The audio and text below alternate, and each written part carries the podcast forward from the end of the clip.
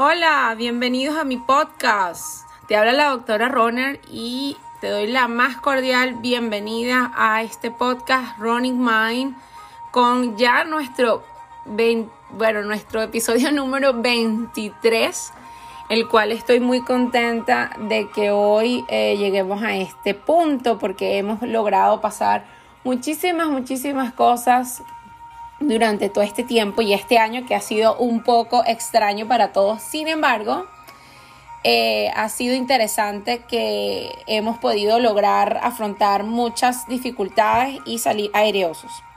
Bueno, el día de hoy quería traerles un tema súper interesante porque mm, hay muchísimas formas de entrenar, ¿no? Eh, y en teoría, pues podemos recomendar montones pero normalmente es una pregunta frecuente, ¿no? Es una, una pregunta frecuente y, la gente normalmente cuando me escribe a mi correo electrónico o al DM de Instagram o por Twitter o me contactan, siempre me preguntan eh, cuál es la frecuencia de entrenar a la semana, o sea, cuántas veces tengo que correr a la semana, con qué velocidad debo correr, eh, si hay otros entrenamientos que puedo combinar durante, las, durante mis planes de entrenamiento y muchísimas otras más interrogantes que son las que normalmente llegan y surgen cuando también me entrevistan o, hacen algún tipo de contacto. Entonces, siempre, bueno, siempre decimos que, que, bueno, que además de correr existen otras cosas que debemos planificar y es importante que debamos saber cómo hacerlas y hacerlas de la mejor manera posible, ¿no? Y el día de hoy pues decidí traer este episodio para explicarle algunas cosas que deben saber como corredores o como personas que están iniciando en el mundo de running, eh, de cómo pudieran ustedes eh, empezar a planificar sus propios entrenamientos en forma segura. Em, también cómo pueden planificar esos entrenamientos específicos y algunos tips de interés que ustedes quizás puedan ser este, partícipes de ellos. Bueno, sin más, eh, voy a comenzar con nuestro episodio del día de hoy. Espero lo disfruten. Bueno chicos, hoy vamos a hablar sobre cómo podemos planificar nuestros entrenamientos. Y en esta parte del episodio vamos a hablar sobre la frecuencia de entrenamiento. Bueno, um, hay que evaluar cuántos días a la semana es recomendable que nosotros entrenemos. Pero esos días a la semana que vamos a planificar están basados en diferentes cosas que son importantes saber, ¿no? Por ejemplo, eh, cuando hablamos de una o dos, o dos veces a la semana de corridas, o bueno, una o dos veces a la semana de corridas, es porque tenemos que pensar muy bien si es, en el caso de personas que vienen de no correr absolutamente nada y van a volver a correr o están empezando a correr de nuevo después de una eh, lesión y están o están completamente parados. Entonces, es importante que estas personas entiendan que deben comenzar con una, con una frecuencia de una o dos veces en una semana, combinado con caminatas o lo que llaman cross training o algún ejercicio de bajo impacto que los vaya preparando o que vaya preparando su cuerpo para correr un poco más poco a poco cuando sea el momento, ¿no? Está la otra frecuencia que es la que normalmente yo recomiendo, que son tres veces por semana para comenzar. Y esta es la frecuencia ideal para los triatletas, los corredores de bajo, de bajo kilometraje o de bajo millaje, o aquellas personas proclives a presentar eh, alguna lesión o que vienen de alguna lesión. Lo importante aquí que tienen que saber es que deben correr no menos o no más de 20 minutos en cada entrenamiento para que eh, puedan alcanzar una, una, condición aeróbica adecuada. También eh, se dice que eh, durante la semana deben combinarse estos entrenamientos de corrida con entrenamientos de velocidad si tu objetivo es mejorar tu velocidad. Pueden ser trabajos de velocidad o un día de corrida eh, de tres hall o de ritmo tempo y una corrida larga en la semana. Adicional a eso, pueden también agregar dos días de cross training o también pueden buscar planes eh, que les puedan ayudar, como son los planes de correr menos, pero correr más rápido. Esa es otra opción que también pueden tener a la mano. Aquellas personas que, que quieran o quisieran correr de 4 o 5 veces por semana, es otra forma también de entrenar eh, estos son, este, son el tipo de corredor que pues les encanta sudar y les encanta acumular kilómetros. Y eh, su ejercicio principal es correr, obviamente. Y tienen poca frecuencia de lesionarse, ¿no? Estos corredores pues están seguros en correr, están que pueden, que son capaces de correr por lo menos entre 30 a 50 millas a la semana con unos tiempos de recuperación y que mm, la mayoría de estos tipos de corredores están entrenando para medias maratones, ¿no? Eso es lo que se estipula para entrenar en los planes de, para entrenar para medias maratones. Ya empezamos a subir el nivel y viene, bueno, vienen los, los corredores un poco más extremos, que son los corredores que entrenan seis veces a la semana. Ya se habla de que son corredores un poco más experimentados, y que especialmente están entrenando para una media o un maratón, que están buscando básicamente un personal record, un PR, lo que llaman un PR. Eh, frecuentemente ellos corren, pero también tienen agendados en sus planes de entrenamiento otros tipos de entrenamiento como son los cross training y algunos días de descanso. Y por último tenemos aquellos que corren 7 días a la semana. Bueno, ya, ya estos son los corredores élite y bueno, en este grupo entran los obsesivos. Pero eh, si eres joven y saludable, pues eh, esta frecuencia no va a ser un problema porque eh, tienes la capacidad de aguante para poder soportar cargas de entrenamiento excesivas, ¿no? Y básicamente el pace no es una de las cosas que sea de gran importancia para algunos de estos corredores, sin embargo, a veces sí. Y es importante que entiendan que no deben ser corridas muy, muy fuertes o muy, muy largas. Bueno, em, dicho lo anterior acerca de la frecuencia de entrenamientos por semana que debemos, que pudiéramos tener para un plan de entrenamiento, Quiero hablarles en un inciso acá rápidamente acerca de algunas razones por las cuales no necesariamente tenemos que eh, entrenar motivados por una carrera, sino aquellas razones que nos pueden mantener entrenando sin tener una carrera en puerta. ¿Por qué les traigo este inciso? Bueno, justamente porque últimamente eh, ha ocurrido que eh, muchas suspensiones de eventos en los cuales estábamos habituados a registrarnos y a correrlos, y para muchos corredores ha significado un tema de, incertidumbre, para muchos otros ha presentado, les ha provocado eh, un poco de desmotivación, en otros ha causado un poco de ansiedad, el no saber qué va a ocurrir con los eventos presenciales. A pesar de que eh, últimamente ha habido un auge de los ah, eventos virtuales, eh, los corredores han tenido la necesidad de mantenerse motivados con esto, sin embargo hay otro grupo de corredores que aún se resiste a enfrentar este tipo de pruebas eh, de punto de vista deportivo. Pero bueno, aquí hay algunas razones por las cuales no podemos dejar de entrenar si no tenemos una carrera en puertas. Y una de ellas es estar saludable y fit. Todo, todo corredor eh, cuando empieza a correr lo hace por alguna razón, ¿no? Por algún motivo especial. Muchos de nosotros empezamos por razones de salud, mantenernos eh, en buena forma, em, controlar algunas patologías o unas condiciones preexistentes. Correr es un ejercicio cardiovascular por excelencia y nos brinda estos beneficios. Eh, ¿Cómo nosotros podemos mantenernos saludables y, en buena forma mientras corremos? Bueno, si logramos entrenar por lo menos 35 millas a la semana, podemos obtener estos beneficios con el menor riesgo de presentar alguna lesión. Normalmente lo podemos combinar con uno o dos días de entrenamiento de fuerza o entrenamiento de cross training y así eh, nos motivamos a desafiar a nuestro cuerpo a hacer diferentes cosas y a entrenar de diferentes maneras.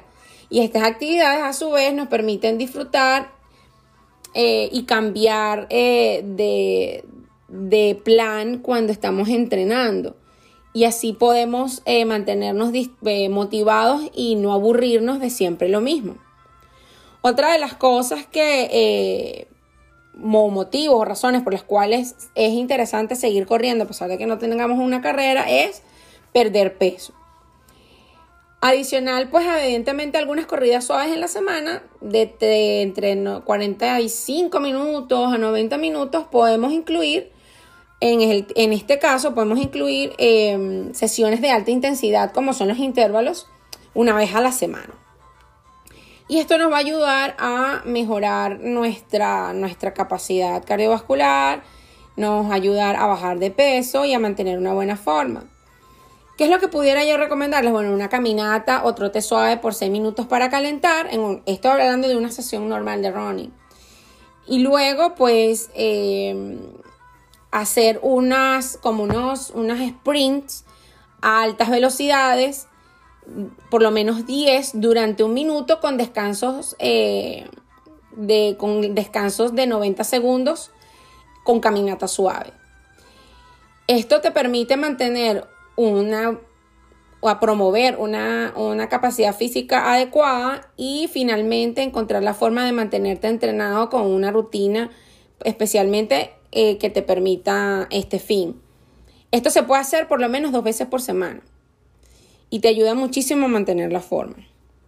Una razón más que yo veo interesante que pueden pensar en la cual pueden con, la cual pueden pensar decir, bueno, yo voy a seguir corriendo por, bueno, sigo corriendo para liberar el estrés, lo que yo siempre les digo, para liberar el estrés como terapia liberadora.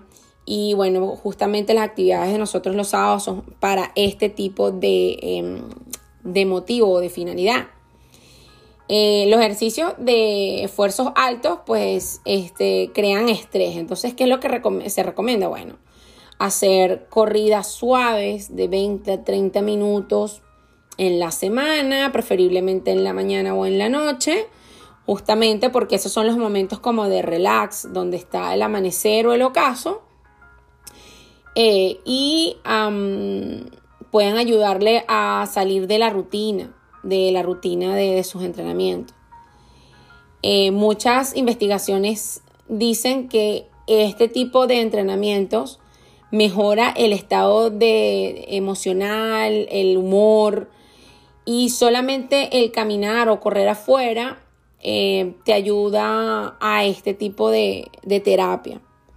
Para este tipo de terapia no es nada recomendable hacerlos en caminadora, para, en lo absoluto, porque no, eh, no logras tal vez hacer ese descanso visual y ese escape que necesitas para lograr este objetivo.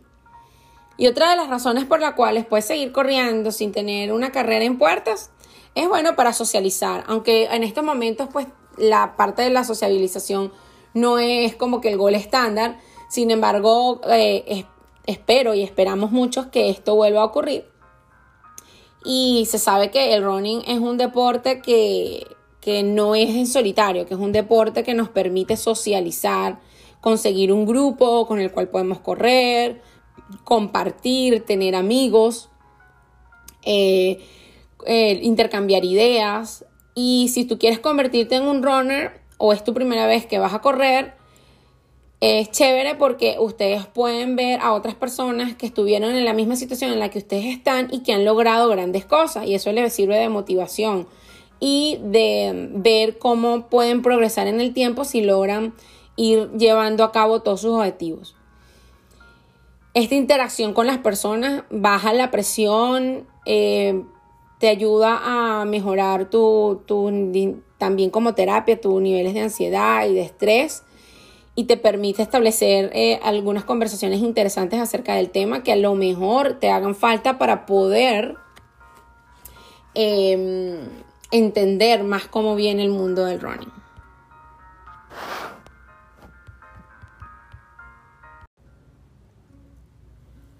Bueno, hay otra forma de entrenar eh, cuando corres, que es entrenar por tiempo. Esa es una forma que a veces eh, que algunas personas logran poder empezar, eh, es una forma de empezar también a correr cuando estás novato. Y muchos estudios avalan de que esta es una forma donde el cerebro es capaz de procesar en forma más fácil el tiempo que las distancias.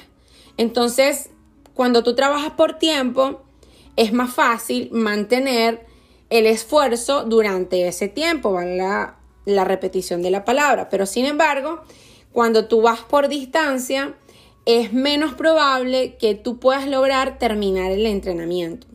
Entonces, este método o esta forma te permite a ti lograr empezar a mejorar eh, tu capacidad eh, de mantenerte en, el, una distancia determinada o en un tiempo determinado entrenando.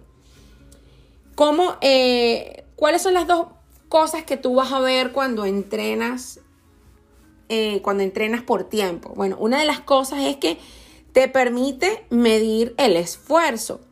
Cuando haces em, entrenamientos con intervalos de tiempo, tu corrida requiere que tú hagas un esfuerzo durante un tiempo determinado y luego lo vas a volver a repetir. Entonces, esta forma de hacerlo te va a dar las herramientas necesarias para que tú puedas terminar una carrera. Y te va a permitir empezar a controlar tu respiración, empezar a conocer a tu cuerpo, empezar a entender todo lo que vas sintiendo, lo que vas experimentando, cómo tu corazón se va comportando y poco a poco tú puedes a través de otras herramientas como son los trabajos de velocidad y los trabajos de tempo mejorar tu velocidad basado en, en este tipo de entrenamientos.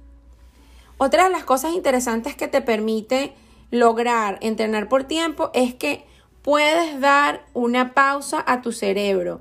Es decir, ustedes saben que el cerebro humano genera un montón de pensamientos por minuto.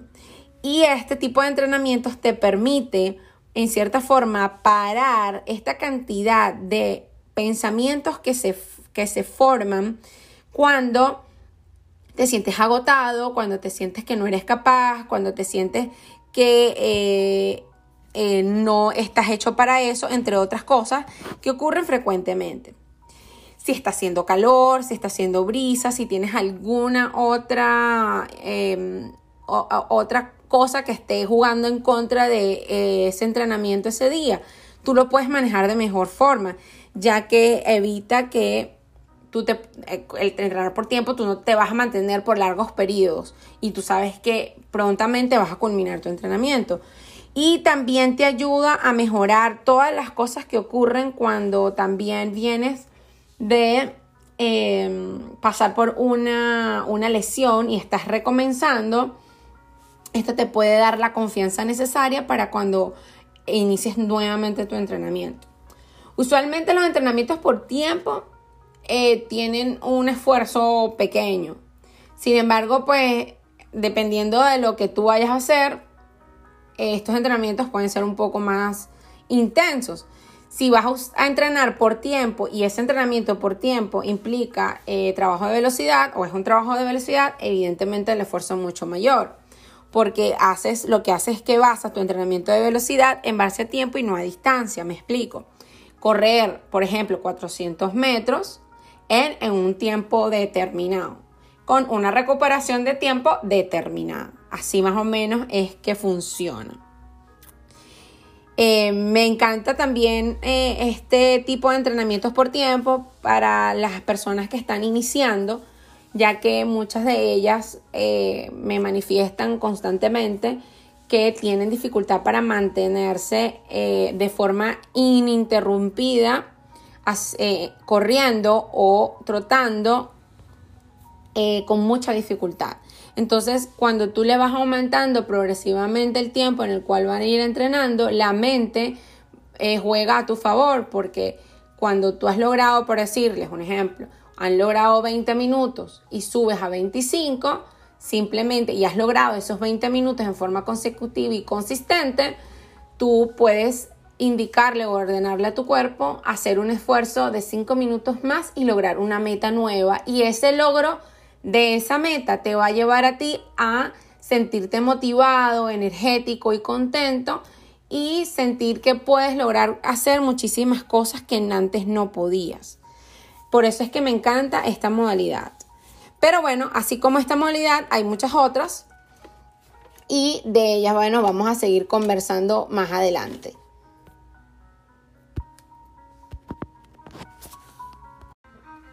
Bueno, otra forma de entrenar es evidentemente por distancia.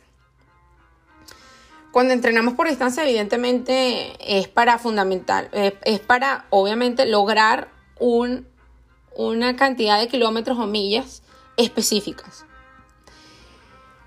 Eh, para lograr esto, evidentemente, esto te permite, bueno, esto te permite básicamente dos cosas. Una de ellas es eh, poder encontrar tu ritmo o setear un ritmo específico.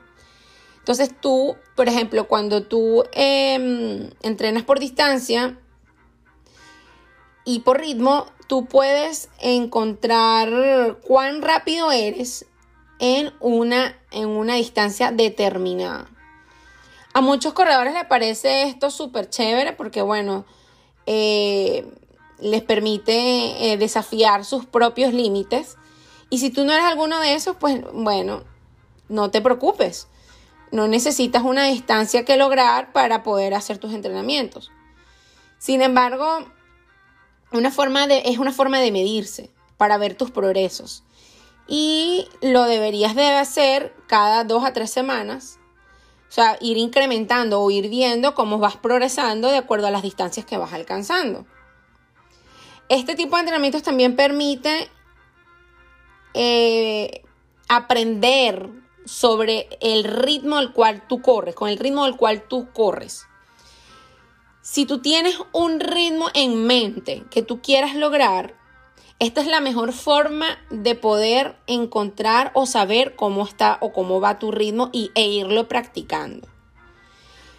Porque bueno, evidentemente al tú hacer trabajos de velocidad a ciertas distancias y en formas repetidas, esto te va a ayudar a lograr o un ritmo adecuado para 5K o un ritmo adecuado para 10K, dependiendo de lo que tú quieras lograr.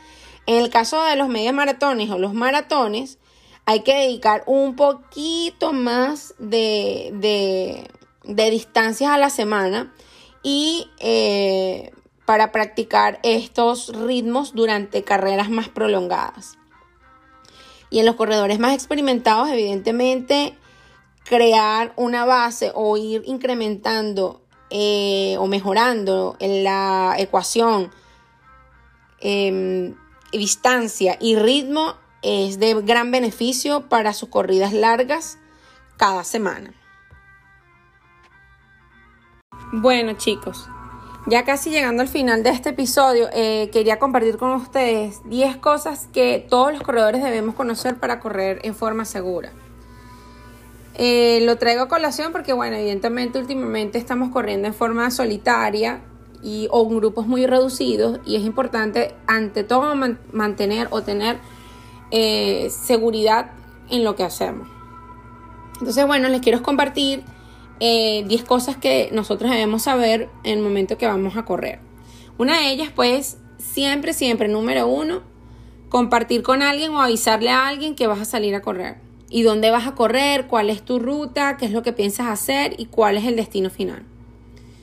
La segunda cosa es siempre cargar una identificación. Yo sé que a muchos corredores no les gusta cargar bolsos, eh, koalas, etcétera, etcétera, pero es importantísimo esto porque, bueno, uno nunca sabe si alguna cosa ocurra no tienes ningún tipo de identificación con el cual puedan eh, localizar a tus familiares o alguien que te pueda socorrer.